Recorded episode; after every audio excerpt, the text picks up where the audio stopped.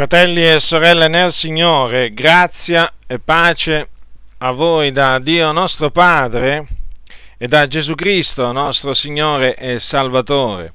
L'Apostolo Paolo, l'Apostolo e Dottore dei Gentili per volontà di Dio e non per volontà eh, degli uomini, ha scritto, come voi sapete, diverse epistole e eh, tra queste epistole ce ne sono eh, due che lui ha scritto a Timoteo.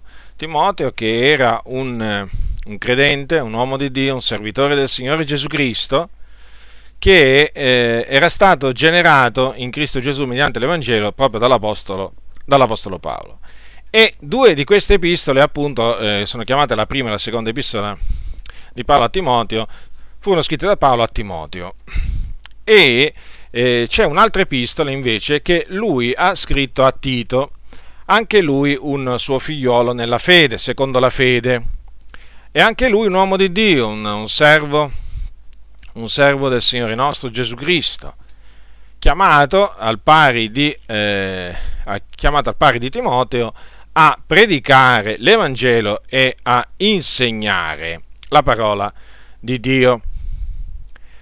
Ora, l'Apostolo Paolo in queste, in queste epistole eh, esortò questi, eh, questi due servitori del Signore Gesù Cristo a insegnare determinate cose e a rivolgere determinate esortazioni ai santi. Ora io vi leggerò in particolare eh, degli stralci, delle, diciamo, delle parti queste, eh, della prima epistola di Paolo a Timoteo e eh, di quella a Tito. Vi leggerò diverse, eh, diversi versetti tratti da queste epistole affinché voi sappiate quello che un pastore, affinché voi sappiate quello che un dottore, quello che un anziano, quello che un apostolo deve insegnare affinché vi rendiate conto di quali siano le esortazioni che si devono sentire dalla bocca di coloro che sono stati chiamati da Dio a predicare e a insegnare. In particolare, naturalmente, eh, io mi concentrerò sui pastori, perché sui pastori e sugli anziani, che sono coloro preposti da Dio a pascere il gregge del Signore. Perché quello che troviamo scritto in queste epistole è proprio quello che deve essere predicato e insegnato dai pulpiti. Quindi prestate molta attenzione Prima epistola di Paolo a Timoteo, dal capitolo, ehm, allora leggerò il capitolo 2 e diciamo il 3 e anche gran parte del 3 e poi eh, gran parte del quarto, del quarto, gran parte del quinto e parte del sesto. Ora, dice l'Apostolo Paolo a Timoteo, io esorto dunque, prima di ogni altra cosa, che si facciano supplicazioni, preghiere, intercessioni, ringraziamenti per tutti gli uomini, per i re e per tutti quelli che sono in autorità, affinché possiamo menare una vita tranquilla e quieta in ogni pietà e onestà questo è buono e accettevole nel cospetto di Dio nostro Salvatore, il quale vuole che tutti gli uomini siano salvati e vengano alla conoscenza della verità, poiché vi è un solo Dio ed anche un solo mediatore fra Dio e gli uomini, Cristo Gesù uomo, il quale diede se stesso qual prezzo di riscatto per tutti, fatto che doveva essere attestato a suo tempo e per attestare il quale io fui costituito banditore ed apostolo, io dico il vero, non mentisco, dottore dei gentili, in fede e in verità. Io voglio dunque che gli uomini facciano orazioni in ogni luogo, alzando mani pure, senza ira e senza dispute. Similmente che le donne si adornino d'abito convenevole, con verecondia e modestia, non di trecce e d'oro, o di perle o di veste sontuose, ma d'opere buone, come si addice a donne che fanno professione di pietà. La donna impari in silenzio con ogni sottomissione, poiché non permetta alla donna di insegnare né di usare autorità sul marito, ma stia in silenzio. Perché Adamo fu formato il primo e poi Eva, e Adamo non fu sedotto, ma la donna, essendo stata sedotta, cadde in trasgressione. Non di meno sarà salvata partorendo figlioli, se persevererà nella fede, nell'amore, nella santificazione, con modestia. Certa è questa parola, se uno aspira all'ufficio di vescovo, desidera un'opera buona. Bisogna dunque che il vescovo sia irreprensibile, marito di una sola moglie, sobrio, assennato, costumato, ospitale, atto ad insegnare, non dedito al vino né violento, ma sia mite, non litigioso, non amante del denaro, che governi bene la propria famiglia e tenga i figlioli in sottomissione in tutta riverenza. Che se uno non sa governare la propria famiglia, come potrà avere cura della Chiesa di Dio? Che non sia novizio affinché divenuto gonfio d'orgoglio non cada nella condanna del diavolo. Bisogna inoltre che abbia una buona testimonianza da quelli di fuori affinché non cada in vituperio e nel laccio del diavolo. Parimente i diaconi debbono essere dignitosi, non doppi in parole, non proclivi a troppo, a troppo, vino, non avidi di illeciti guadagni, uomini che ritengano il mistero della fede in pura coscienza. E anche questi siano prima provati, poi assumano l'ufficio di diaconi se sono irreprensibili. Parimente siano le donne dignitose, non maldicenti, sobrie, fedeli in ogni cosa. I diaconi siano mariti di una sola moglie e governino bene i loro figlioli e le loro famiglie. Perché quelli che hanno ben fatto l'ufficio di diaconi si acquistano un buon grado e una gran franchezza nella fede che è in Cristo Gesù. Io ti scrivo queste cose sperando di venire tosto da te. E semmai tardo affinché tu sappia come bisogna comportarsi nella casa di Dio, che è la Chiesa dell'Iddio vivente, colonne e base della verità. E senza contraddizione grande il mistero della pietà. Colui che è stato manifestato in carne è stato giustificato nello Spirito, è apparso agli angeli, è stato predicato fra i gentili, è stato creduto nel mondo, è stato elevato in gloria. Ma lo Spirito dice espressamente che nei tempi a venire alcuni apostateranno dalla fede, dando retta a spiriti seduttori e a dottrine di demoni, per via della ipocrisia di uomini che preferiranno menzogna, segnati di un marchio nella loro propria coscienza, i quali vieteranno il matrimonio e ordineranno l'astensione da cibi che Dio ha creati, affinché quelli che credono e hanno ben conosciuta la verità ne usino con rendimento di grazie, poiché tutto quel che Dio ha creato è buono e nulla è da riprovare se usato con rendimento di grazie, perché è santificato dalla parola di Dio e dalla preghiera. Rappresentando queste cose ai fratelli, tu sarai un buon ministro di Cristo Gesù, nutrito delle parole della fede e della buona dottrina che hai seguita da presso. Ma schiva le favole profane da vecchi, esercitati invece alla pietà, perché l'esercizio corporale è utile a poca cosa, mentre la pietà è utile ad ogni cosa, avendo la promessa della vita presente e di quella a venire. Certa è questa parola, degna d'essere pienamente accettata, poiché per questo noi fatichiamo e lottiamo, perché abbiamo posto la nostra speranza nell'Iddio vivente che è il Salvatore di tutti gli uomini, principalmente dei credenti. Ordina queste cose e insegnale bada a te stesso e all'insegnamento. Persevera in queste cose, perché facendo così salverai te stesso e quelli che ti ascoltano. Onora le vedove che sono veramente vedove, ma se una vedova ha dei figlioli o dei nipoti, imparino essi prima a mostrarsi pii verso la propria famiglia e a rendere il contraccambio ai loro genitori, perché questo è accettevole nel cospetto di Dio. Or la vedova che è veramente tale solo al mondo ha posto la sua speranza in Dio e persevera in supplicazioni e preghiere notte e giorno. Ma quella che si dà i piaceri, benché viva, è morta. Anche queste cose ordina onde siano irreprensibili. Che se uno non provvede ai suoi e principalmente a quelli di casa sua ha rinnegato la fede ed è peggiore dell'incredulo sia la vedova iscritta nel catalogo, quando non abbia meno di 60 anni, quando sia stata moglie di un marito solo, quando sia conosciuta per le sue opere buone, per aver allevato figliuoli, esercitato l'ospitalità, lavato i piedi ai santi, soccorso gli afflitti, concorso ad ogni opera buona. Ma rifiuta le vedove più giovani perché, dopo aver lussureggiato contro Cristo, vogliono maritarsi e sono colpevoli perché hanno rotta la prima fede. Ed oltre a ciò imparano anche ad essere oziose andando attorno per le case, non soltanto ad essere oziose, ma anche cianciatrici e curiose, parlando di cose delle quali non si deve parlare. Io voglio dunque che le vedove giovani si maritino, abbiano figlioli, governino la casa, non diano agli avversari alcuna occasione di maldicenza, poiché già alcune si sono sviate per andare dietro a Satana. Se qualche credente ha delle vedove, le soccorre e la Chiesa non ne sia aggravata, onde possa soccorrere quelle che sono veramente vedove gli anziani che tengono bene la presidenza siano reputati degni di doppio onore, specialmente quelli che faticano nella predicazione e nell'insegnamento, poiché la scrittura dice non mettere la museruola al bue che trebbia e l'operaio è degno della sua mercede.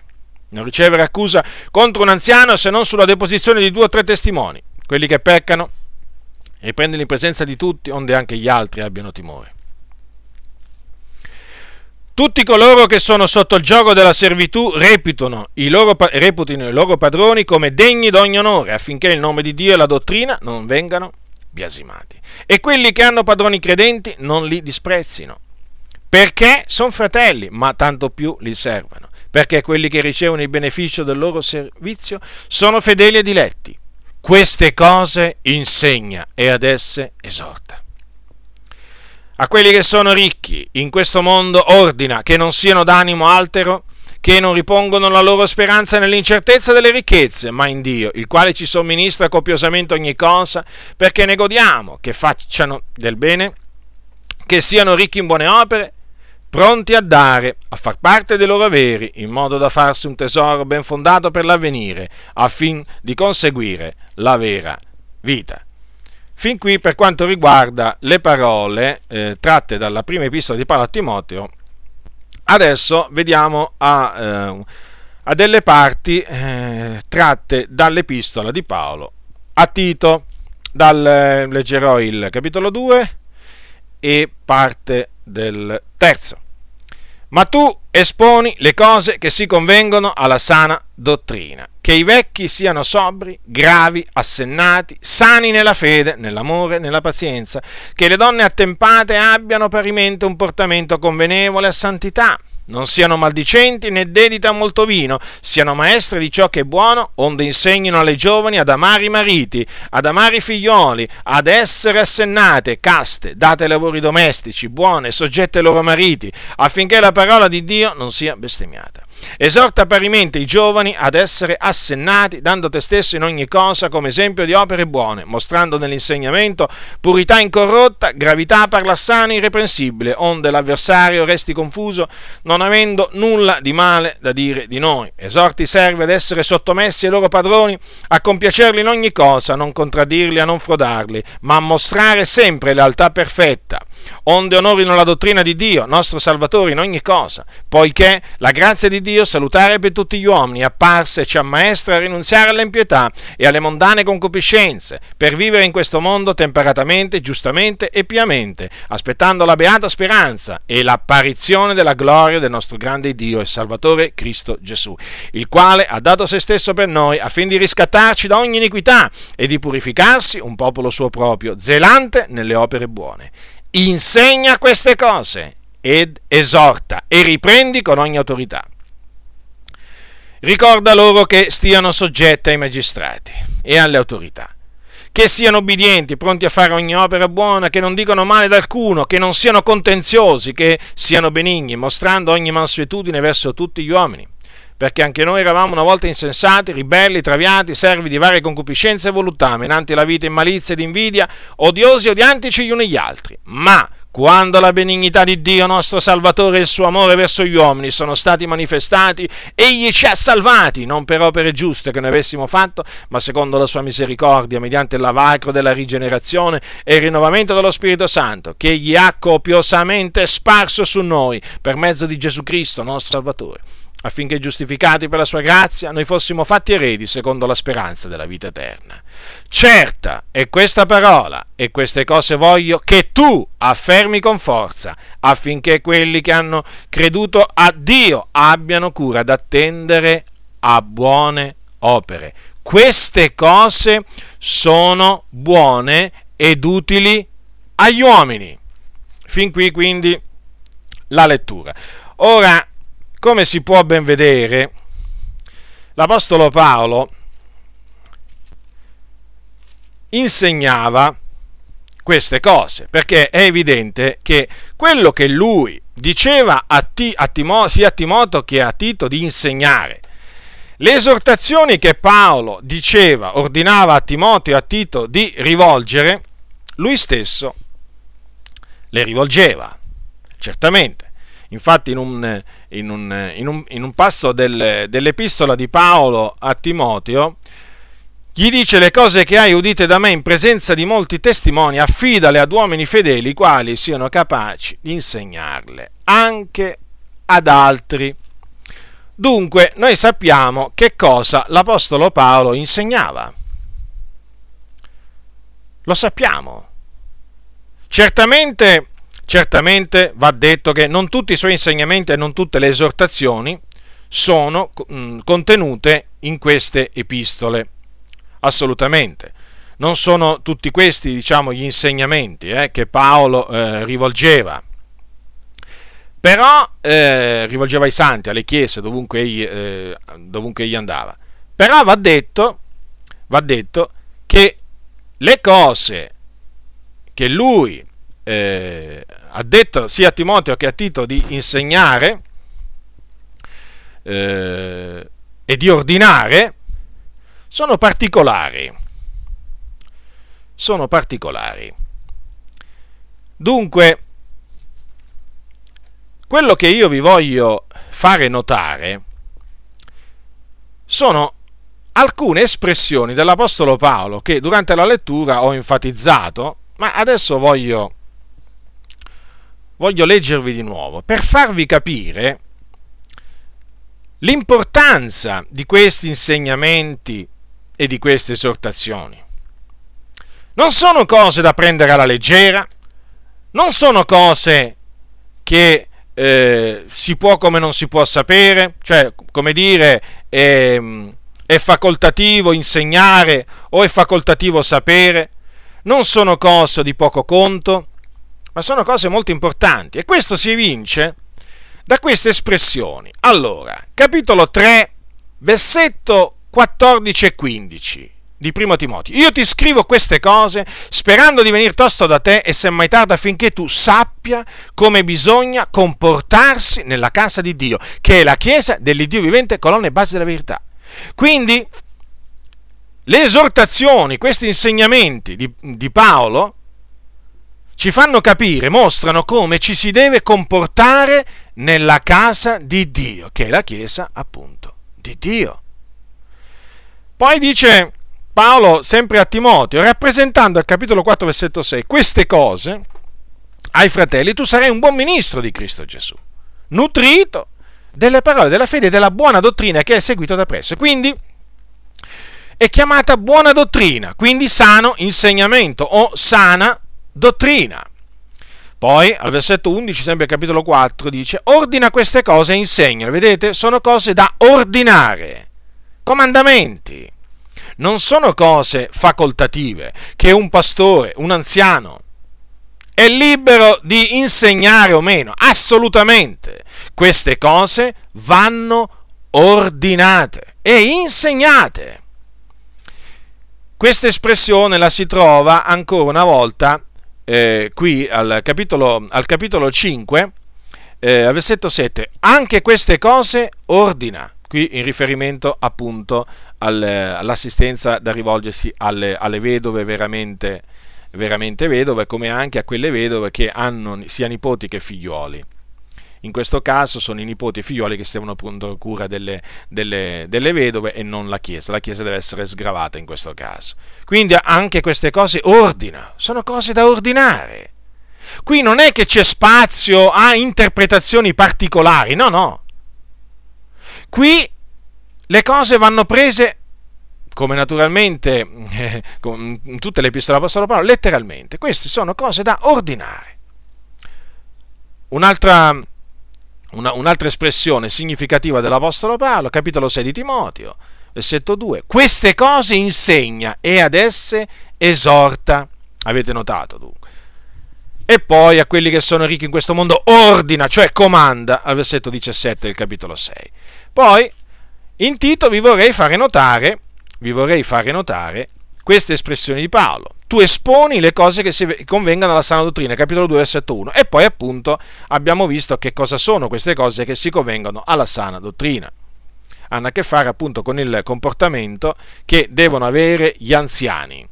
Devono avere gli anziani, eh, gli uomini anziani, poi le donne, le donne anziane e poi eh, i giovani e eh, i servi.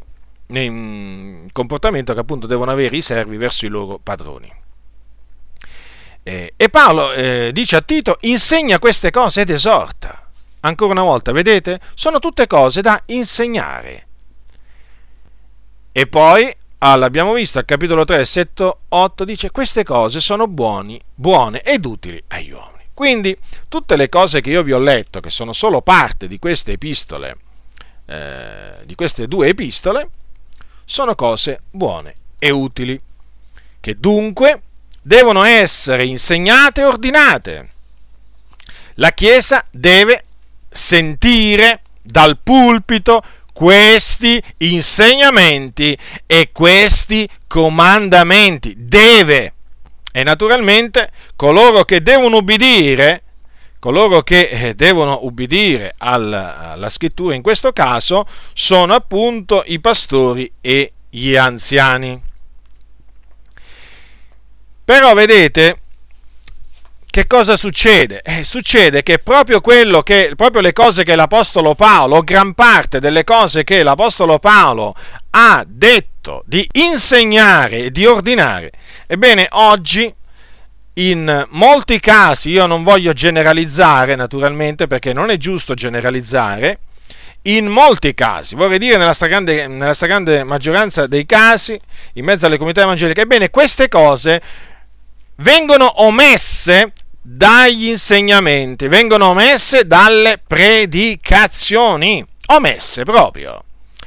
Eh, ci sono credenti che, eh, vi faccio degli esempi, non hanno mai sentito in 20-30 anni un'esortazione eh, rivolta alle sorelle affinché si adornino d'abito convenevole, con verecondi e modestia, non di trecce d'oro, di perle o di veste sontuose quindi non hanno mai sentito eh, riprovare le minigonne, i pantaloni do- delle donne, non hanno mai sentito riprovare la, la, la bigiotteria no? di, cui, di cui sono piene molte sorelle non hanno mai sentito eh, riprovare tutte quelle eh, vesti indecenti che si mettono addosso molte sorelle, trasparenti, attillate, eh, con disegni stravaganti che hanno come fine quello di attirare lo sguardo dell'uomo e indurlo, e indurlo a peccare.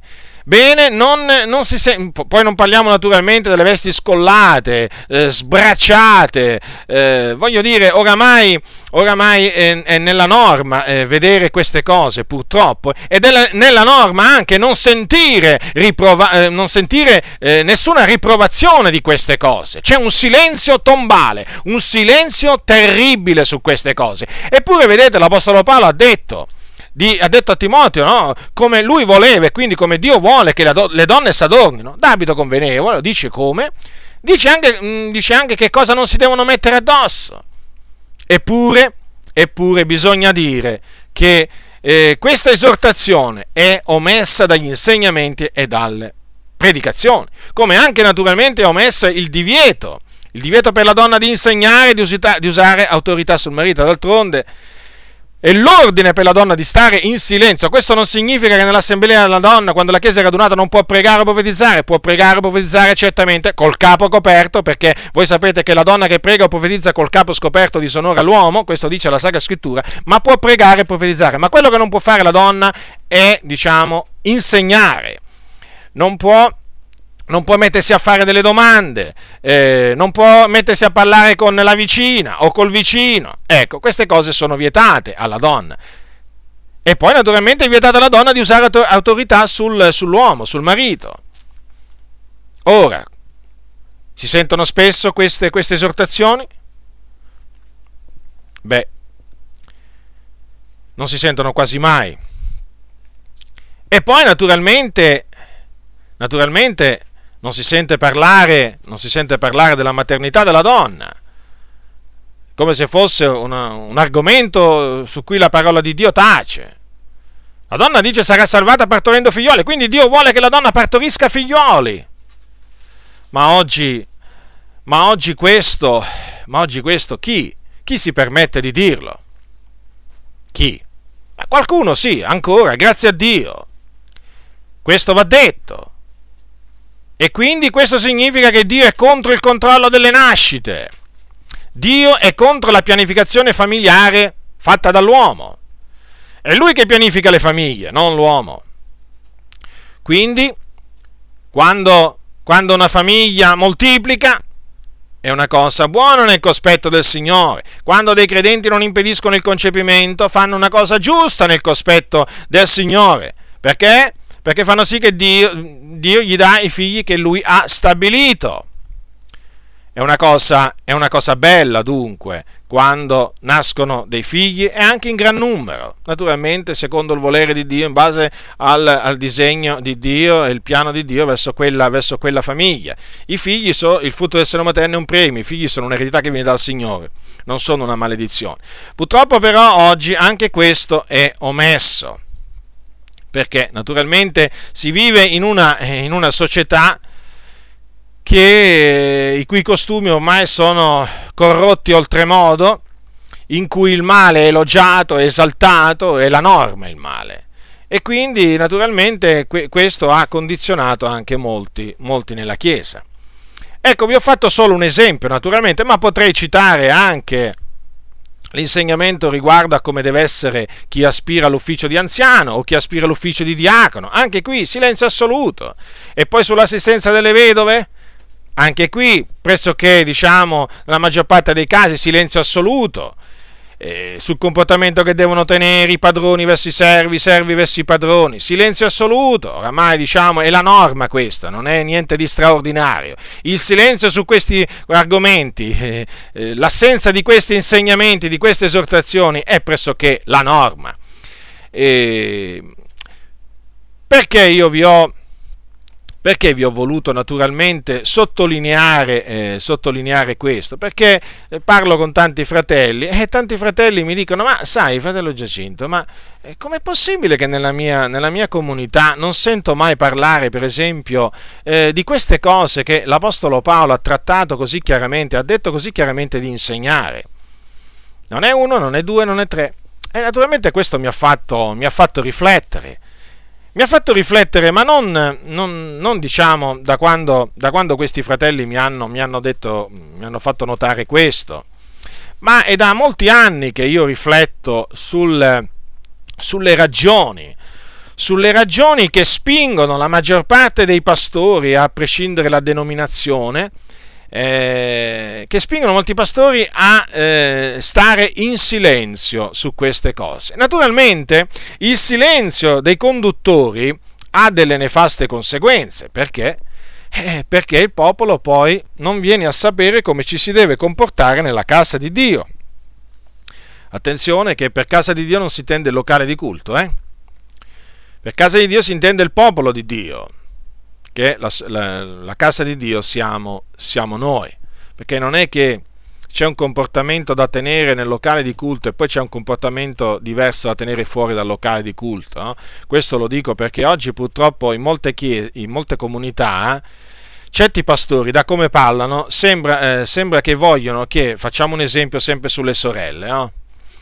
eh, vogliono che le sorelle vengano al culto con la gonna, eh, o magari non sbracciate al culto, eh, poi però quando sono fuori dal locale di culto, beh, possono vestirsi un po' come gli pare piace. La stessa cosa è con, eh, con, il velo. Ci sono dei pastori che dicono: Qui siamo nella casa di Dio, qui bisogna mettere il velo quando la donna, la donna deve mettere il velo quando prego profetizza. Qui, durante il culto. Poi, fuori, sotto l'albero, nella grotta, in casa, eh, quando la donna prega, secondo costoro, può anche non mettersi il velo. E no, e no. Questi ordini valgono per la donna, quello riguardo al vestirsi in maniera vereconda, con abito convenevole, e l'ordine appunto di velarsi il capo quando prega profetizza, sono ordini che valgono sia per la donna nel locale di culto, sia fuori dal locale di culto. Non esiste una morale per dentro il locale di culto e una morale per fuori il locale di culto. Però purtroppo la doppia morale oggi è, ehm, è molto diffusa e i, eh, i, responsabili di questa doppia morale sono i pastori appunto che la vallano. Ora dunque vi ho detto appunto che il silenzio dei pastori e dei conduttori equivale naturalmente all'ignoranza all'ignoranza del popolo, del popolo del Signore su questi, su questi argomenti. E quindi non sapranno appunto tutte queste cose. Voi direte, ma il credente non legge la Bibbia a casa? Sì, la deve leggere la Bibbia a casa. Il fatto è però che molti credenti la Bibbia a casa non la leggono. Non la leggono e quindi e naturalmente sono da biasimare per questo, non la leggono e si aspettano che appunto eh, dal pulpito di sentire quello che il Signore vuole che loro sappiano. E se i pastori tacciono su queste cose, loro giungono alla conclusione che Dio non vuole che loro sappiano quelle cose. Anche se poi magari, quando anche poi le leggessero nella Bibbia, ma il fatto che il loro pastore sta in silenzio su queste cose, non ne parla mai, per loro, per loro, significa, per loro significa che non sono cose importanti, non sono cose poi fondamentali. Mentre lo sono, mentre lo sono. Sono le cose che si convengono alla sana dottrina. Allora, adesso vi voglio, vi voglio brevemente, vi voglio brevemente eh, mettere in guardia da coloro che non sopportano appunto queste cose che io vi ho letto o gran parte delle cose che io vi ho letto. Non le sopportano, è evidente, non ne parlano mai. Non le accettano. Sì, voi li sentirete dire la Bibbia, la parola di Dio, ogni scrittura ispirata da Dio, ma il fatto che loro non parlano mai di queste cose che Paolo ha ordinato che siano insegnate, vuol dire che loro non le accettano. Non le accettano. Allora, per quale ragione non le sopportano, non le accettano e quindi naturalmente non le trasmettono? Allora, una delle ragioni è questa qua, cioè non reputano le parole di Paolo utili alla Chiesa. Eppure, eppure, abbiamo visto che Paolo dice che a Tito queste cose sono buone ed utili agli uomini. E poi queste cose voglio che tu affermi con forza. Dunque è evidente che se, se queste cose sono buone e utili, nessuno, nessuno può pensare, può dire che sono inutili. O che la Chiesa può anche non saperle o si può anche non parlare di queste cose dal pulpito. E no. Chi dice queste cose non è un servitore del Signore Gesù Cristo. No. Serve il suo ventre. Non può essere altrimenti. Non è uno che predica la sana dottrina, ma è uno che predica le ciance. Perché ha altre cose, lui, da insegnare altre cose da insegnare e spesso sono falsi insegnamenti. Per esempio, vi insegneranno di dare la decima, che è un precetto della legge di Mosè, retaggio dell'Antico Testamento, che sotto la grazia non siamo più chiamati a osservare, siamo chiamati, siamo chiamati a dare, ma non a osservare il precetto della decima perché noi non siamo più sotto la legge di Mosè, ma sotto la legge di Cristo. La legge di Cristo non prevede il pagamento della decima. Ah, queste cose sì. Queste cose sì che sono utili per costoro, come anche è utile il messaggio della prosperità? Beh, quello naturalmente, no? che siamo figli del re dei re, quindi Dio vuole che noi prosperiamo, che Dio vuole che noi siamo ricchi materialmente, questa naturalmente è, un altro, è un'altra ciancia, è un'altra cosa che loro reputano, reputano utile e noi sappiamo appunto che invece è dannoso, è dannoso questo messaggio perché è falso. Perché da nessuna parte della Sacra Scrittura eh, ci viene detto che Dio vuole che noi siamo ricchi materialmente. Da nessuna parte della scrittura eh, ci viene detto che noi dobbiamo vivere come dei, dei figli di re, avere ma- macchine lussuose, case lussuose, fare una vita principesca, assolutamente. Eppure vedete, questi predicatori insistono molto su queste cose, la decima, il messaggio della prosperità, perché loro naturalmente quello che vogliono, quello che vogliono è predicare il successo, naturalmente successo tra virgolette. E sapete, quando questi cianciatori, perché di cianciatori si tratta, sentono, sentono menzionare alcune delle cose che io vi ho letto dalle epistole, dalle epistole di Paolo, si turbano, si indignano, come se sentissero parlare di cose sconvenienti. Appena sentono parlare qualcuno sull'adornamento delle donne, su come si devono adornare le donne in Cristo, cioè appena sentono parlare di verecondia, di modestia, appena sentono parlare quindi contro le minigonne, contro il trucco, contro i gioielli, appena dico sentono parlare di queste cose si infuriano. Si infuriano. Non parliamo poi quando sentono dire che alla donna non è permesso di insegnare, si infuriano oltremodo. Non sopportano, capite? Non sopporto, ma vi potrei fare tanti esempi. Non, le cose non cambiano, ma è proprio così. Quando sentono dire queste semplici cose, che sono trascritte nella Sacra Scrittura, mostrano un'avversione verso queste cose e reagiscono, reagiscono infuriati e cominciano, cominciano a accusare di legalismo quelli che appunto insegnano e ordinano le cose che Paolo ha detto di insegnare e ordinare. Ci dicono siete dei legalisti. Cosa vogliono dire con queste parole? Vogliono dire, naturalmente questo è nella loro testa, eh? magari non te lo dicono questo, però dicendoti siete dei legalisti, e questo è il significato della, delle, delle, dell'espressione. Cioè siete di quelli che volete far ricadere il popolo di Dio sotto la legge. Sotto la legge. Naturalmente quale legge? Quella di Mosè.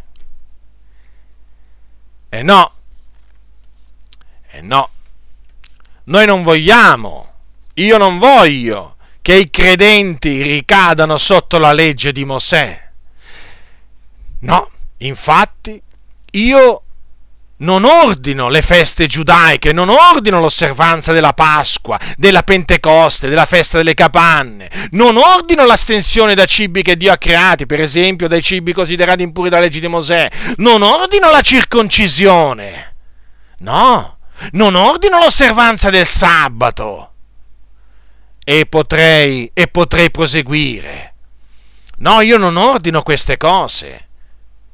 E quindi non, possono, non posso essere accusato di volere far ricadere i credenti sotto il gioco della servitù. Cristo ci ha francati affinché fossimo liberi, dobbiamo rimanere liberi. Vedete, quello di dire siete dei legalisti è un sofisma. È un sofisma. Noi non vogliamo far ricadere i credenti sotto la legge di Mosè. Noi vogliamo che i credenti stiano sotto la legge di Cristo Gesù.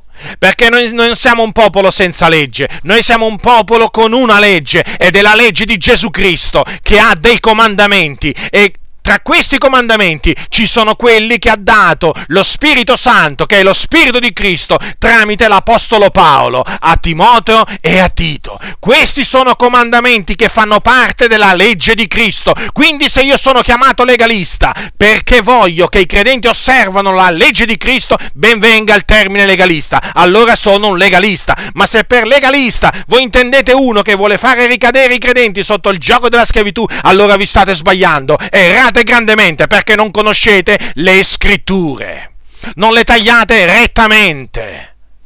Ecco dunque dimostrato dimostrato che non si può essere definiti legalisti nel senso appunto di persone che vogliono fare, far ricadere i, i credenti sotto le leggi di Mosè, persone che insegnano e ordinano le cose che l'Apostolo Paolo ha ordinato e, ha ordinato e insegnato.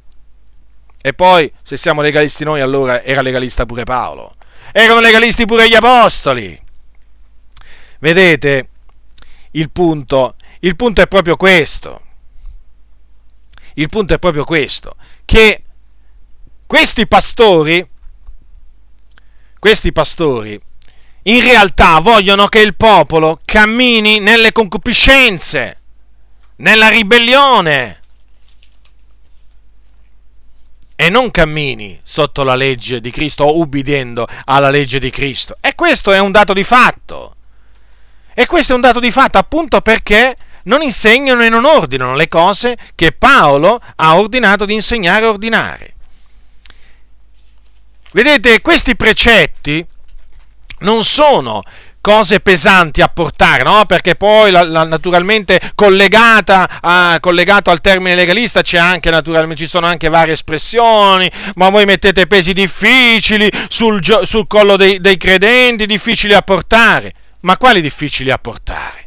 Ma quali difficili a portare? La scrittura dice che questo è l'amore di Dio, che osserviamo i suoi comandamenti e i suoi comandamenti non sono gravosi, quelli che ha scritto l'Apostolo Paolo sono dei comandamenti dati da Dio per mezzo dell'Apostolo Paolo, sono dei comandamenti che si devono osservare nella casa di Dio e quindi anche questi comandamenti non sono gravosi, cioè non sono pesanti, ma come potrebbero essere pesanti? Come potrebbe essere pesante l'osservanza di questi comandamenti che sono comandamenti di Cristo perché era Cristo che parlava nell'Apostolo Paolo, quando Gesù ha detto il mio gioco è dolce e il mio carico è leggero?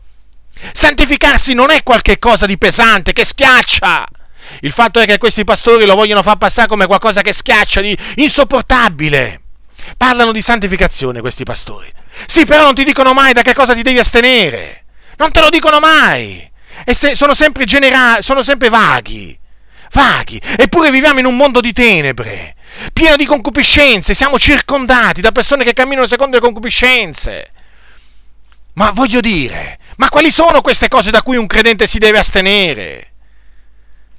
Ma lo volete dire sì o no ai credenti? No, certo, non lo volete dire. Perché voi volete che i credenti camminino nelle concupiscenze carnali. Perché se voi desideraste che i credenti camminino eh, nella, nella santità nella giustizia, voi sicuramente, voi sicuramente rivolgereste questi insegnamenti dell'Apostolo Paolo, insegnereste queste cose che l'Apostolo Paolo insegnava, ma voi non volete il bene del popolo del Signore e perciò dalle vostre predicazioni, dai vostri insegnamenti sono esclusi queste cose scritte dall'Apostolo Paolo.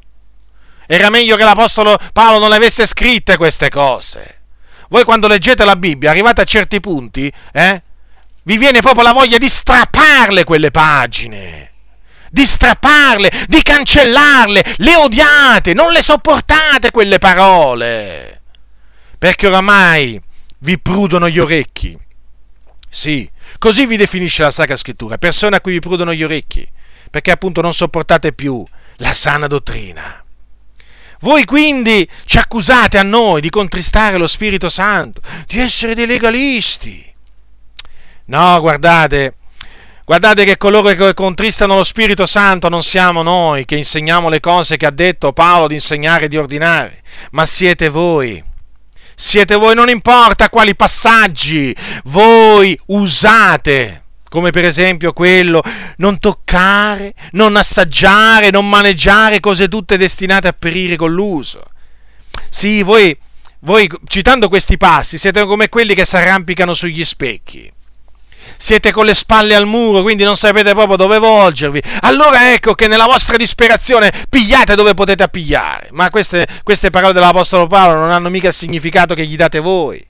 Quindi noi non contristiamo lo Spirito Santo, perché noi non siamo di quelli che vogliono far ricadere i credenti sotto la legge di Mosè. Quelli che contristano lo Spirito Santo non siamo noi, tra virgolette, legalisti, ma siete voi libertini, perché voi siete dei libertini. Sì, perché voi oramai la libertà, nella libertà ne avete fatto un'occasione della carne. Voi usate la libertà come manto che copre la, la vostra malizia. Voi oramai il gioco di Cristo lo avete spezzato. Voi oramai avete deciso io non voglio più servire Cristo. Voi è quello che dite in cuor vostro, perché oramai vi siete messi a servire il vostro ventre. Parlate di libertà, dite che dove lo Spirito del Signore è, qui vi è libertà. Sì, ma quale libertà?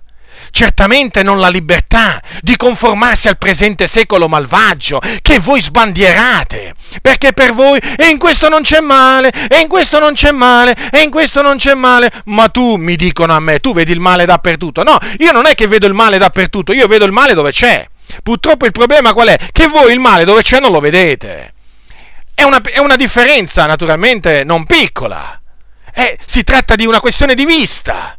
Voi siete ciechi e io per grazia di Dio ci vedo. E siete da biasimare. E siete da biasimare perché come voi poi diventano ciechi pure coloro che vi seguono. Certo, perché anche, anche, loro poi non ci vedono niente di male nel mettersi in bikini per una donna, non ci vedono niente di male nel raccontare barzellette, non ci vedono niente di male nella minigon, non ci vedono niente di male nell'andare al Luna Park, non ci vedono niente di male nel vedere la televisione, no, non ci vedono niente di male, ma perché? Quale male? Dov'è il male? Dov'è il male? Ma il male lo vedi tu, solo tu mi dicono tu e qualcun altro. No, no, non è che lo vediamo solo noi. E purtroppo è che la maggioranza purtroppo è accecata, è accecata dalle tenebre. Quindi siete voi che contristate lo Spirito Santo, con le vostre barzellette, con le vostre ciance, con le vostre false dottrine, con i vostri vani ragionamenti, che fate naturalmente per annullare queste parti del consiglio di Dio. Quindi vi dovete ravvedere voi pastori e anziani, che fino a questo giorno eh, siete stati in silenzio su queste cose. Vi dovete ravvedere, dovete rientrare in voi stessi e riconoscere che quello che avete fatto è peccato davanti al Signore. Perché Paolo ha detto, ordina queste cose e insegnale. Non ha detto se c'hai tempo di dille, se ti va, insegnale. No, ha detto ordina queste cose e insegnale. E tu, pastore, le devi insegnare le devi insegnare, non ti devi vergognare di queste cose. Ora, che cosa succede? Che cosa succede oggi? Un'altra cosa che ti vengono a dire questi, naturalmente, ti citano, generalmente ti vengono a dire che sei un legalista e poi ti vengono a dire un'altra cosa. Sicuramente l'avete sentita chissà quante volte. Fratello, stai attento, perché la lettera uccide, ma lo spirito vivifica. Che cosa vogliono dire? Fratello, queste cose non vanno dette, perché uccidono. Ah sì? Quali cose? Quelle che ha detto l'Apostolo Paolo di ordinare di insegnare? Ma che era omicida l'Apostolo Paolo allora? Ma l'Apostolo Paolo allora veramente cercava il male dei credenti? Possibile? Possibile che ha detto a Timoteo e a Titio di insegnare qualche cosa che uccideva i credenti? Eh, la lettera uccide. Oh, ma no, ma no, ma no, ma no, assolutamente. Ma non sono le parole di Paolo, non sono queste esortazioni, questi insegnamenti no, che uccidono, non sono assolutamente queste cose. È il peccato che tramite il comandamento della legge appunto uccide. Infatti Paolo dice il peccato, colta l'occasione per mezzo del comandamento, e qui si riferisce al comandamento della legge di Mosè, mi trassi in inganno e per mezzo di esso mi uccise. La lettera di cui Paolo parla ai Corinzi, perché queste parole, la lettera uccide ma lo spirito vivifica, sono prese da, da un'epistola di Paolo ai Corinzi, la lettera lì si riferisce all'Antico Testamento. Ascoltate, ascoltate, ve le voglio leggere queste parole nel loro contesto, così affinché chi, chi mi ascolta riconosca veramente, riconosca l'errore in cui è caduto nel dare retta a questi cianciatori che gli hanno fatto credere che le esortazioni rivolte alle sorelle a vestirsi con abito convenevole sono cose che uccidono, sono lettere che uccidono. Ascoltatemi, fratelli nel Signore, ascoltate quello che dice la parola di Dio. Capitolo 3 di Seconda Corinzi. Allora, capitolo 3, versetto 5. Non già che siamo di per noi stessi capaci di pensare alcunché, come venendo da noi, ma la nostra capacità viene da Dio, che ci ha anche resi capaci di essere ministri di un nuovo patto, non di lettera ma di spirito, perché la lettera uccide, ma lo spirito vivifica. Ora se il ministero della morte scolpito in lettere su pietre fu circondato di gloria, talché i figlioli di Israele non potevano fissare lo sguardo nel volto di Mosè, a motivo della gloria che pur svaniva del volto di lui, non sarà il ministero dello spirito circondato di molta maggior gloria? Se infatti il mistero della condanna fu con gloria molto più abbonda, in gloria il ministero della giustizia. Anzi, quello che nel primo fu reso glorioso non fu reso veramente glorioso, quando lo si confronti con la gloria di tanto superiore del secondo, perché se ciò che aveva da sparire fu circondato di gloria, molto più ha da essere glorioso ciò che ha da durare. Quindi la lettera è il ministero di che cosa? Il ministero Avete notato qua? Della condanna. Il ministero della condanna. Non solo, è chiamato anche ministero della morte, certo, scolpito in lettere su pietre. Quindi si riferisce quella lettera all'Antico Testamento, che non poteva dare la legge, non poteva dare vita, non poteva produrre la giustizia. Uccideva perché appunto il peccato si usava della legge per uccidere le persone. Ma lo spirito, e in questo caso lo spirito si riferisce al ministero dello spirito, al nuovo patto, il ministero appunto della giustizia è chiamato anche. Questo appunto vivifica. Quindi, mentre l'antico patto non poteva vivificare, perché uccideva, quindi faceva morire spiritualmente le persone, il nuovo patto vivifica, fa vivere.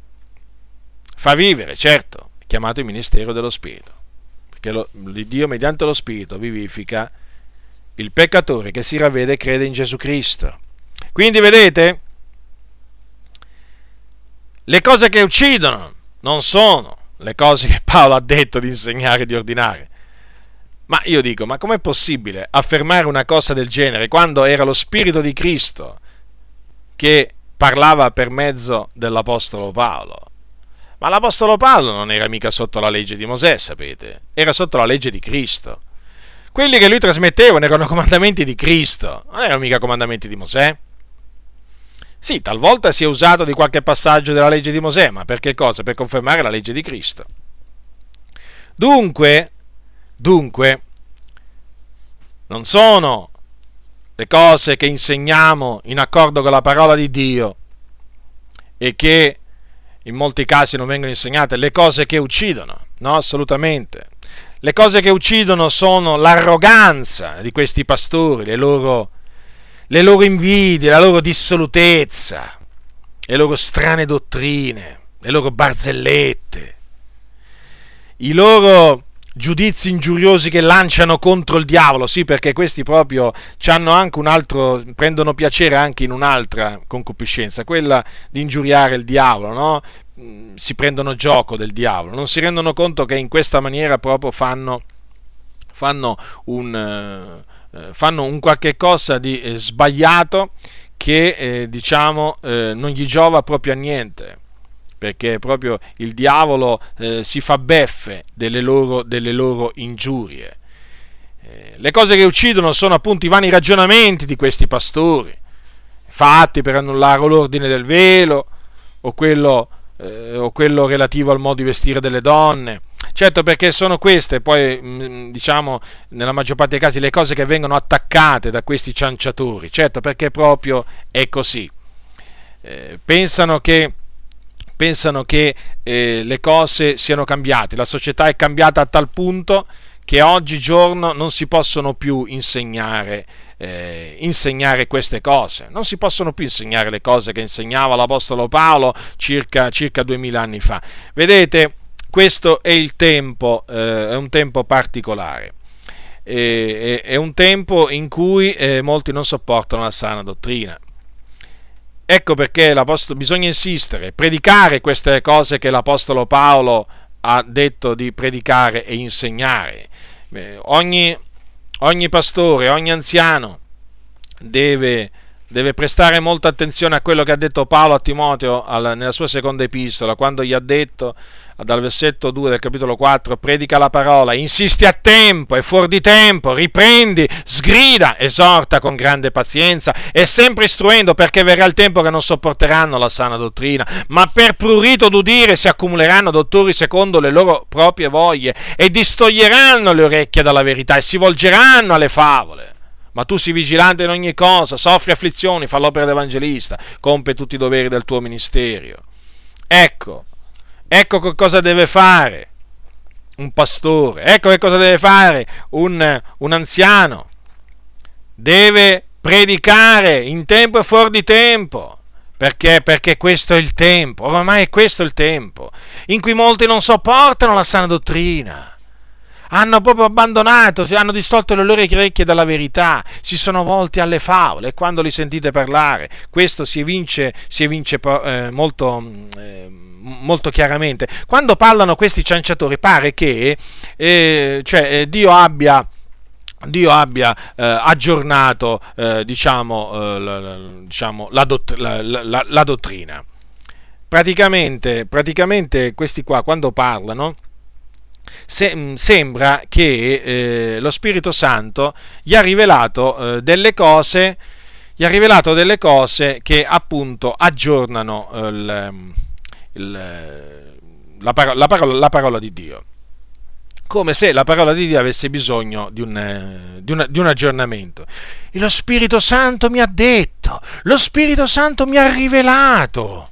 Vedete, fratelli, per tanti anni abbiamo creduto che, per tanti anni abbiamo pensato che, per tanti anni abbiamo insegnato che.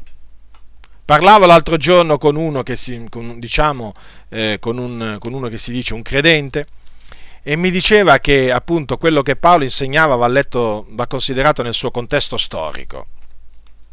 E lui cosa mi, voleva, cosa mi voleva dire? Eh, mi voleva dire che oggi non si può più insegnare alle donne di andare vestite, di andare vestite diciamo, in maniera vereconda, con, con modestia, non si può più insegnare alle donne di mettersi il velo quando pregano profetizzano eh, che vi posso dire? Ah, non si può nemmeno più insegnare che il matrimonio sia, eh, sia diciamo, solo quello eh, eterosessuale, no? Perché c'è anche il matrimonio omosessuale. Sì, avete sentito bene.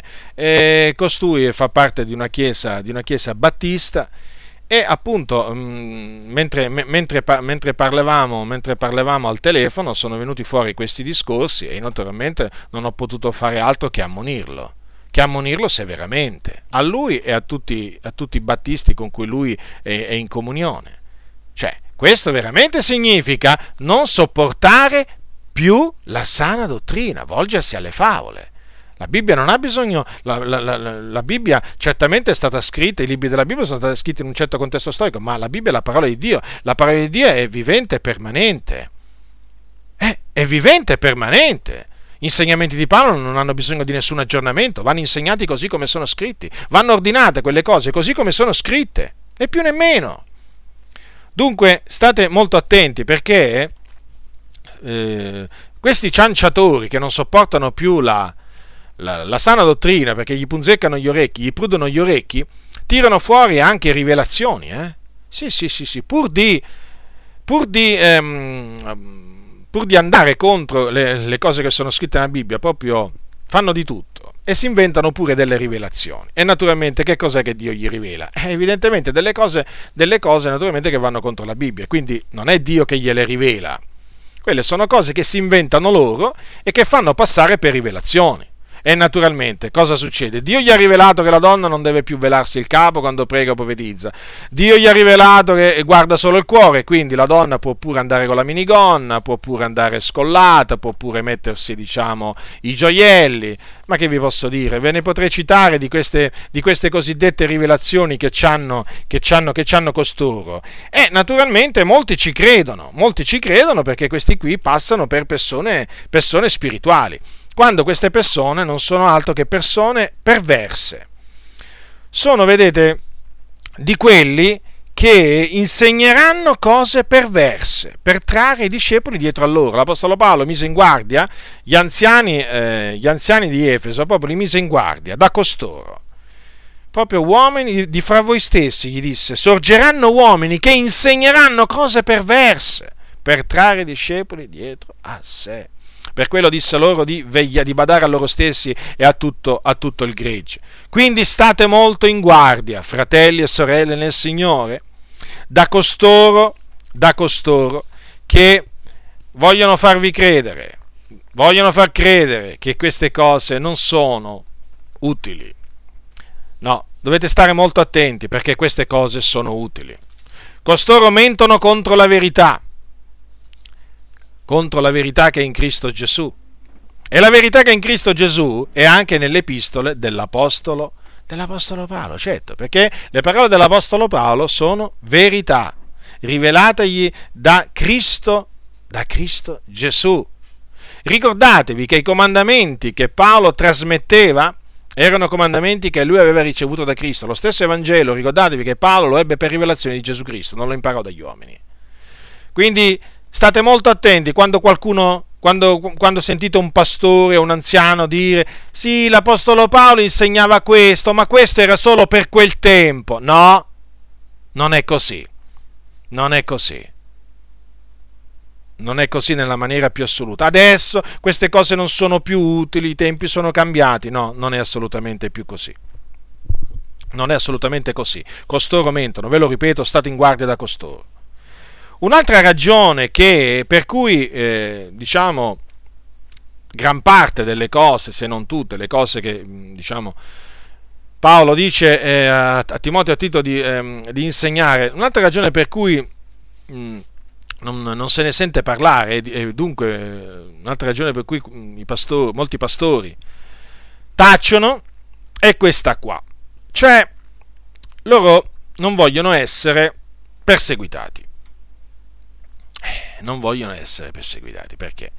Eh, perché voi dovete sapere che predicare la dottrina così come la predicava e insegnava l'Apostolo Paolo, e così come disse naturalmente di insegnarla a Timoteo e Tito, significa, equivale a essere perseguitati, calunniati. Calunniati, sì, e badate bene, badate bene, non solo dalle persone del mondo, cioè da quelli che giacciono nelle tenebre, cioè da quelli di fuori, la Bibbia li chiama quelli di fuori, ma anche da molti che sono definiti di dentro, da molti che dicono di essere nella luce. Vedete, l'Apostolo Paolo ha detto chiaramente che tutti coloro che vogliono vivere piamente in Cristo Gesù saranno perseguitati. Sapeva benissimo l'Apostolo Paolo che cosa aspettava Timoteo lo sapeva benissimo. Sapeva benissimo cosa sarebbe accaduto a Timoteo nel momento in cui avrebbe predicato quelle cose, insegnato quelle cose. E per cui, diciamo, gli disse queste cose. Poi gli disse anche, sopporta anche tu le sofferenze come un buon soldato di Cristo Gesù. E poi soffri afflizioni. Pensate, quello di soffrire afflizioni è il comandamento che Paolo diede a Timoteo. Eh, sapeva, sapeva che era inevitabile inevitabile che eh, sarebbe arrivata la sofferenza, la persecuzione per, per Timoteo.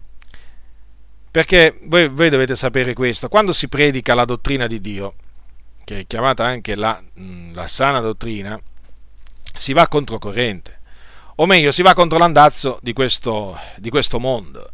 E siccome che molti credenti seguono purtroppo ancora l'andazzo di questo mondo, perché è evidente, non vogliono santificarsi nel timore di Dio, è chiaro che la persecuzione arriverà prima di tutto, prima di tutto, da molti appunto dall'interno.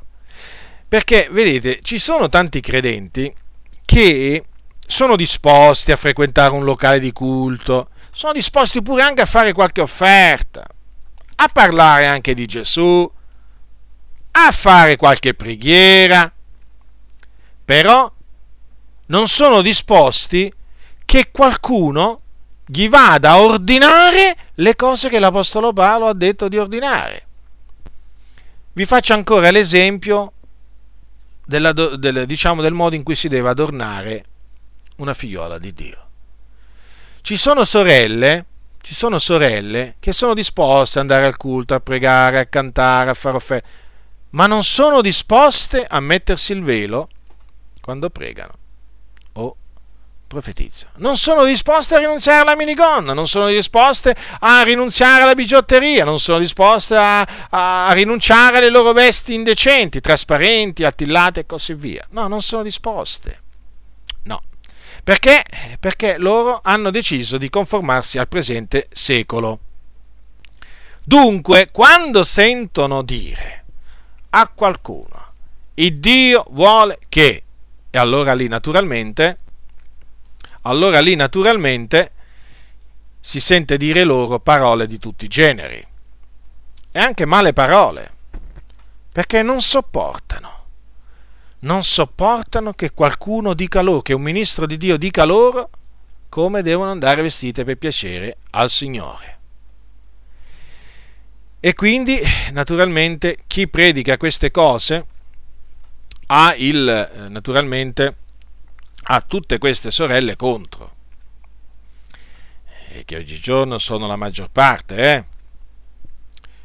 che oggigiorno sono la maggior parte. E quindi un pastore dice, ma a me chi me lo fa fare? Ma chi me lo fa fare a, a prendermi tutti questi poi mormori, questi, queste male parole, queste afflizioni? Perché devo, devo soffrire eh, per dire queste cose? sto zitto e basta, e finisce lì. E questo naturalmente è un sentimento sbagliato, è un sentimento sbagliato perché, perché il pastore è chiamato a pascere il gregge del Signore, gli anziani pure, e nel pascerlo naturalmente bisogna anche eh, riprendere, anche correggere il gregge se il gregge è disordinato, bisogna esortarlo a condursi con ordine. E quindi loro non sono disposti, non sono disposti a soffrire, non sono disposti.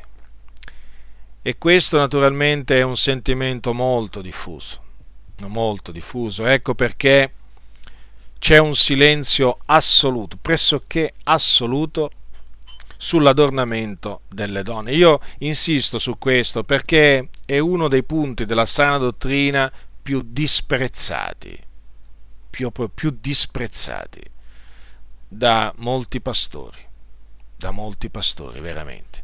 Ci sono pastori che sono capaci a dirti, ma fratello, sai, 50 anni fa ancora ancora, ancora ancora questa esortazione di Paolo si poteva, si poteva ancora rivolgere, ma adesso, ma adesso non si può più e eh, naturalmente c'è la paura, la paura della persecuzione, la paura dell'insulto, la paura di essere etichettati come retrogradi, antiquati, eh, sorpassati e così via.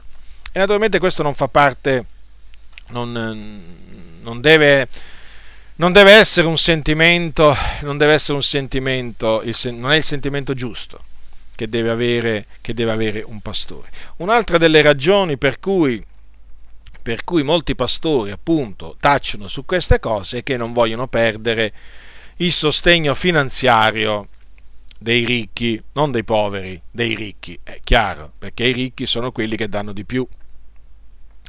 Sono quelli che danno di più e quindi loro li tengono d'occhio e, e naturalmente si studiano di non, di non, dispiacerli, di non dispiacerli con le loro, le loro parole e dunque eh, la ragione la ragione, eh sì, perché altrimenti dopo i ricchi faranno mancare loro il denaro a cui appunto eh, questi pastori sono attaccati e che servono.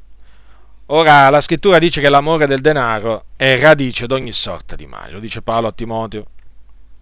E in effetti una delle ragioni per cui tanti, tanti pastori anziani non, eh, non, fanno quello che l'Apostolo Paolo ha detto di fare è, que- è questa, che amano il denaro costoro amano il denaro, sanno che se cominciassero a predicare certe cose, a insegnare certe cose, sicuramente, eh, sicuramente le offerte diminuirebbero drasticamente. Vedete, Gesù ha detto nessun domestico può servire a due padroni, perché odierà l'uno e amerà l'altro, o si, attirerà, o si atterrà all'uno e sprezzerà l'altro. Gesù disse, voi non potete servire a Dio ed a Mammona. Cioè è proprio così. Non si può pensare di poter predicare la parola di Dio nella sua pienezza e nello stesso tempo servire, servire Mammona. Non si può. O non si può pensare di servire Mammona e contemporaneamente servire Dio annunziando tutto il consiglio di Dio. No, guardate, vi posso dire che è impossibile. Ecco dunque perché oggi è raro trovare qualcuno che insegna tutto il consiglio di Dio. Perché, perché oggi molti stanno molto, eh, molti guardano molto le offerte, stanno a osservare molto queste cose. E quindi per compiacere agli uomini, al loro prossimo nel male, che fanno? Costoro sprezzano sprezzano il Dio, perché sprezzano la sua parola. Chi sprezza questi precetti? Ha detto l'Apostolo Paolo ai Tessalonicesi. Ascoltate quello che l'Apostolo ha detto, capitolo 4, versetto 8 di Tessalonicesi. Chi dunque sprezza questi precetti non sprezza un uomo, ma quelli Dio, il quale anche vi comunica il dono del suo Santo Spirito.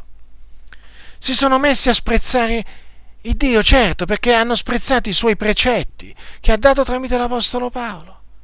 È molto semplice il discorso. Loro amano Mammona, loro vogliono servire Mammona e quindi sono impossibilitati, impossibilitati a servire il Dio. Sì, hanno, hanno il nome di servi di Cristo, i servi di Dio, ma non lo sono nei fatti, non lo sono. Si può avere il nome che vi posso un bellissimo nome, no? un bellissimo titolo, ma contemporaneamente si può nello stesso momento anche non essere quello che, quello che dice il titolo. E ci sono alcuni che si definiscono, sono definiti servi del Signore, che non sono servi del Signore, sono servi di Mammona. E questo loro silenzio su queste cose lo dimostra, lo dimostra, perché non vogliono perdere le offerte. Loro lo sanno benissimo. Loro lo sanno benissimo che predicando ci si può pure arricchire, ma predicando però le cose piacevoli a sentire. Certo, bisogna fare una distinzione, perché ci sono cose piacevoli a sentire e cose spiacevoli a sentire. Certo, ci sono cose appunto che molti non gradiscono sentire. E queste cose non vanno dette. No, non vanno dette perché altrimenti addio, addio al denaro, addio al denaro, ecco, ecco costoro dunque che cosa sono? Sono dei servi di Mammone. State molto attenti. Fratelli nel Signore, fino a che avrò un alito di vita vi dirò di stare attenti. Vedete, costoro che annunziano sempre cose piacevoli, anche perché naturalmente il popolo vuol sentire parlare di cose piacevoli, non vengono, non vengono a voi con un parlare duro, sapete? No, assolutamente. Vengono a voi con un parlare dolce. Forse vi potrà sembrare strano, ma è così.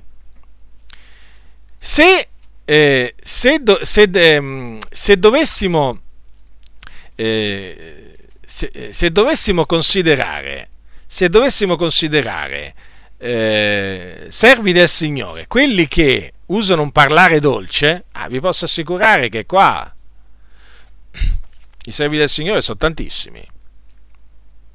Dolce e lusinghiero. Ma il fatto è qual è? Che i servi del Signore non usano un parlare dolce e lusinghiero. Guardate, ve lo dimostro con le sacre scritture. Allora, l'Apostolo, l'Apostolo Paolo dice ai Romani, allora, dice ai Romani, al capitolo 16, versetto 17, Or vi esorto, fratelli, tenete d'occhio quelli che fomentano le dissensioni e gli scandali contro l'insegnamento che avete ricevuto e ritiratevi da loro, perché quei tali non servono al nostro Signore Gesù Cristo, ma al proprio ventre, e con dolce e lusinghiero parlare seducono il cuore dei semplici. Avete notato? C'hanno un parlare dolce e lusinghiero. Cioè, apparentemente, sono delle brave persone uno che si presenta con un parlare dolce e lusinghiero non può che apparire una brava persona, un bravo servo del Signore. Ma il fatto è che costoro che usano questo dolce e lusinghiero parlare seducono il cuore dei semplici perché? Perché fomentano le dissensioni e gli scandali contro l'insegnamento che abbiamo ricevuto. Cosa significa? Che contrastano la verità, quindi contrastano la sana dottrina e fanno degli scandali. Sì, proprio costoro che usano un parlare dolce e lusinghiero quello che mi sono studiato sempre di non usare io. Veramente, perché non ho, non ho mai ehm, desiderato di cercare la gloria degli uomini, perché chi cerca la gloria degli uomini usa questo parlare, parlare dolce e lusinghiero. Ma sapete, gli apostoli, gli apostoli non usavano, non usavano un parlare, eh, un parlare lusinghevole. Ascoltate questo, quello che dice eh, quello che dice eh, eh Paolo ai, eh, ai, Tessalonicesi, capitolo 2 di Prima Tessalonicesi, capitolo 4. Ma siccome siamo stati approvati da Dio, che ci ha stimati tali da poterci affidare l'Evangelo, parliamo in modo da piacere non agli uomini ma a Dio, che prova i nostri cuori. Difatti, non abbiamo mai usato un parlare lusinghevole. Come ben sapete, nei pretesti ispirati da Cupidigia, il Dio ne è testimone. Avete notato dunque? Ecco, gli apostoli gli esempi da seguire. Loro non lusingavano, nessuno, non, usin, non usavano il parlare lusinghevole, perché loro non seducevano il cuore dei semplici. Loro i semplici li volevano aiutare, li volevano edificare, li volevano ammaestrare, li volevano ammaestrare in ogni sapienza per presentarli perfetti in Cristo. Vedete? Ecco perché gli apostoli annunziavano tutto il consiglio di Dio. Perché non cercarono, non cercavano la gloria degli uomini, il plauso degli uomini.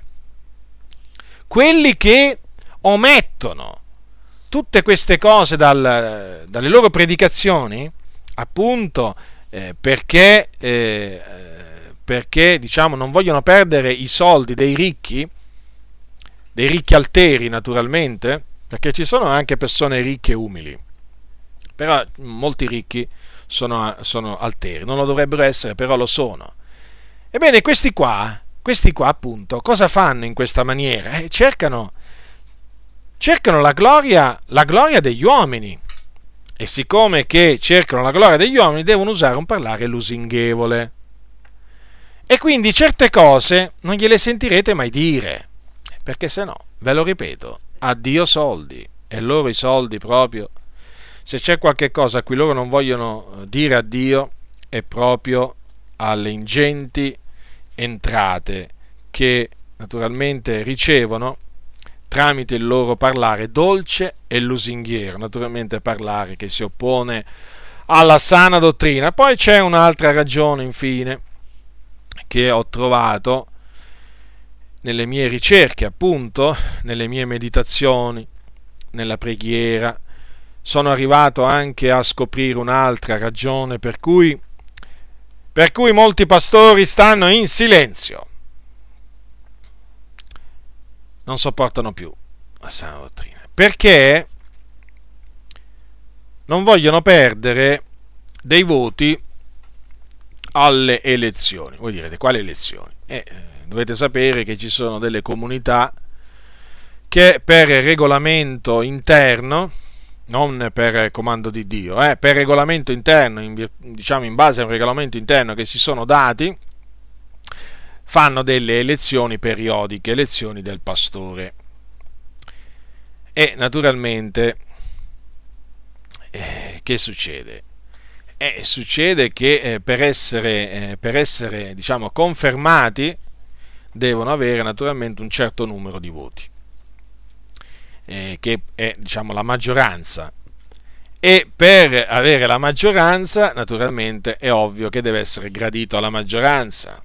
Ora, siccome che la maggioranza dei credenti segue l'andazzo di questo mondo, siccome che la maggioranza dei credenti oramai la dottrina non la sopporta più, è evidente che costoro il voto lo daranno solo a, quelli, a, a pastori che non sopportano la sana dottrina. E quindi il pastore cosa dice? Eh, devo stare attento a quello che dico. Cioè, non è che ve lo di, viene a dire a voi, però lui lo dice in cuor suo. Eh, devo stare attento a quello che predico qua, perché qui non devo urtare nessuno, non devo offendere nessuno, e quindi devo omettere dalle mie predicazioni, dai miei insegnamenti determinate, determinate cose. Quindi per essere rieletto, lui che fa?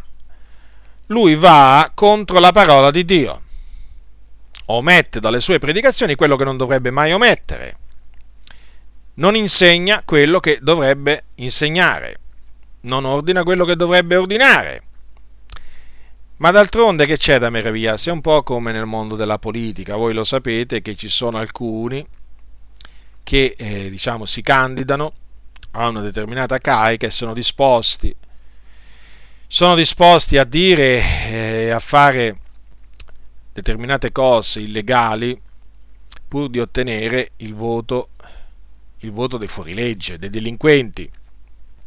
I voti, I voti, valgono, valgono molto. Voi, lo sapete che a livello politico i voti, i voti veramente sono molto, sono molto, importanti perché senza voti non si, va, non si va al potere, almeno comunque in certe cariche non si va, non si va al potere. E come voi sapete tante volte eh, dei giudici hanno scoperto che alcuni erano riusciti ad arrivare in un certo posto perché si erano alleati si erano alleati con coloro che eh, la legge la mettevano sotto, sotto i piedi. E dunque ci sono delle persone del mondo che pur di avere il voto sono disposti a comprarlo o comunque sono disposti poi a loro volta eh, anche loro a calpestare la legge per poi, eh, per poi contraccambiare il voto, il voto ricevuto. E in seno al popolo di Dio funziona più o meno così. Tanti pastori, pur di non perdere il voto dei eh, ribelli, che fanno? Li compiacciono.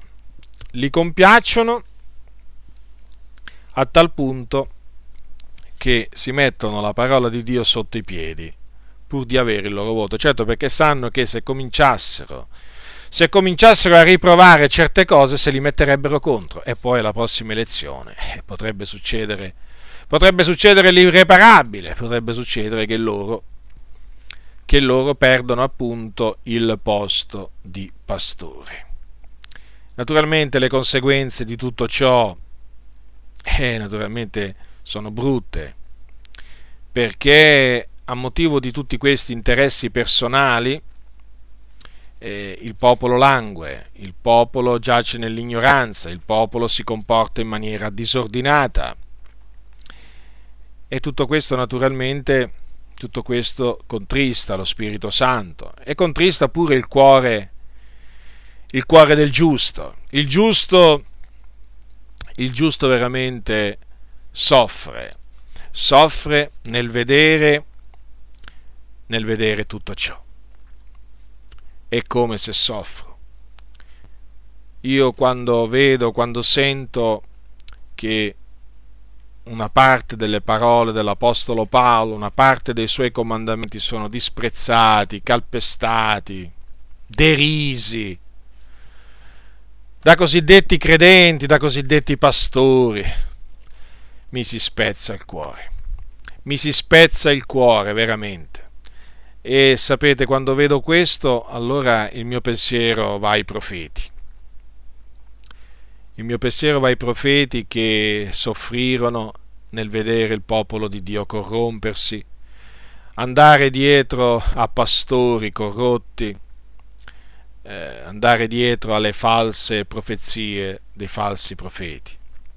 E il mio pensiero va ai profeti anche perché i profeti erano uomini coraggiosi, erano uomini che Dio mandò al popolo ribelle, mandò al popolo ribelle per ammonire quel popolo, per riprendere severamente quel popolo, per farlo tornare, per farlo tornare a camminare nei sentieri, nei sentieri antichi. E i profeti naturalmente nell'ubbidire al Signore furono insultati, furono minacciati, furono derisi, furono denigrati. Erano, delle, erano, degli uomini giusti, erano degli uomini santi, profeti, eppure per avere parlato da parte di Dio si attirarono, si attirarono l'odio, l'odio, il furore, il furore della, della stragrande maggioranza del popolo e molti di loro furono messi a morte, semplicemente perché parlarono da parte di Dio per il bene del popolo di Dio. Sì, per il bene del popolo di Dio, non per il male, non per la loro distruzione, ma per la loro edificazione. Però, vedete, vennero considerati uomini che cercavano il male del popolo anziché il bene. E per questo furono perseguitati duramente. E naturalmente il loro esempio è un esempio che deve fare riflettere chi vuole, chi vuole vivere piamente in Cristo Gesù. Fratello, sorella nel Signore, devi sapere questo. Se tu vuoi se tu vuoi attenerti alla via del Signore in tutto e per tutto, se tu vuoi piacere al Signore in ogni cosa, se tu vuoi santificarti, vuoi essere santo come il Signore è santo, devi sapere questo, che sarai perseguitato. Sarai perseguitato da tutti quei credenti che non vogliono santificarsi, che preferiscono eh, piacere al mondo. Lo sarai, di certo. E nel, sen- nel, nel sentirvi riprovare le, le, le, le, concupiscenze carnali, le concupiscenze del mondo, i vari divertimenti, i vari piaceti, sare- sarete, sarete derisi. Sarete derisi, sarete presi per matti, vi diranno di tutto. Però non vi dovete perdere d'animo, è normale che avvenga tutto ciò, d'altronde siamo, siamo negli ultimi te- termini dei tempi, l'apostasia deve venire, questi naturalmente sono gli albori, gli albori dell'apostasia che deve venire. State attaccati alla parola del Signore, state attaccati alla sana dottrina, state attaccati ad essa perché sono delle parole sane quelle dell'Apostolo Paolo. E se tu che mi ascolti sei un pastore, sei un anziano, che fino adesso ha usato un parlare dolce, lusinghevole, per questo o quell'altro interesse, se fino adesso hai omesso dalle tue predicazioni, dai tuoi insegnamenti, parecchie delle cose che l'Apostolo Paolo ha detto di insegnare e di ordinare. Io ti esorto a rientrare in te stesso, di abbandonare questo modo di fare sbagliato. Torna al Signore. Servi il Signore come lo si deve servire, con purità di cuore. Servilo in questa maniera e il Signore ti onorerà e il Signore ti difenderà. Annunzia annunzia al popolo di Dio. Le cose che oggi molti non sopportano più. Per prurito d'udire. E non te ne pentirai, te lo posso assicurare, non te ne pentirai. E vedrai, e vedrai che ci saranno tanti fratelli che ringrazieranno il Dio perché finalmente, perché finalmente sentono la voce levarsi, la voce del pastore levarsi contro ciò che deve essere riprovato. Fallo, fallo fratello, finché si può dire oggi fallo. La grazia del Signore nostro Gesù Cristo sia con tutti coloro che lo amano con purità incorrotta. Amen.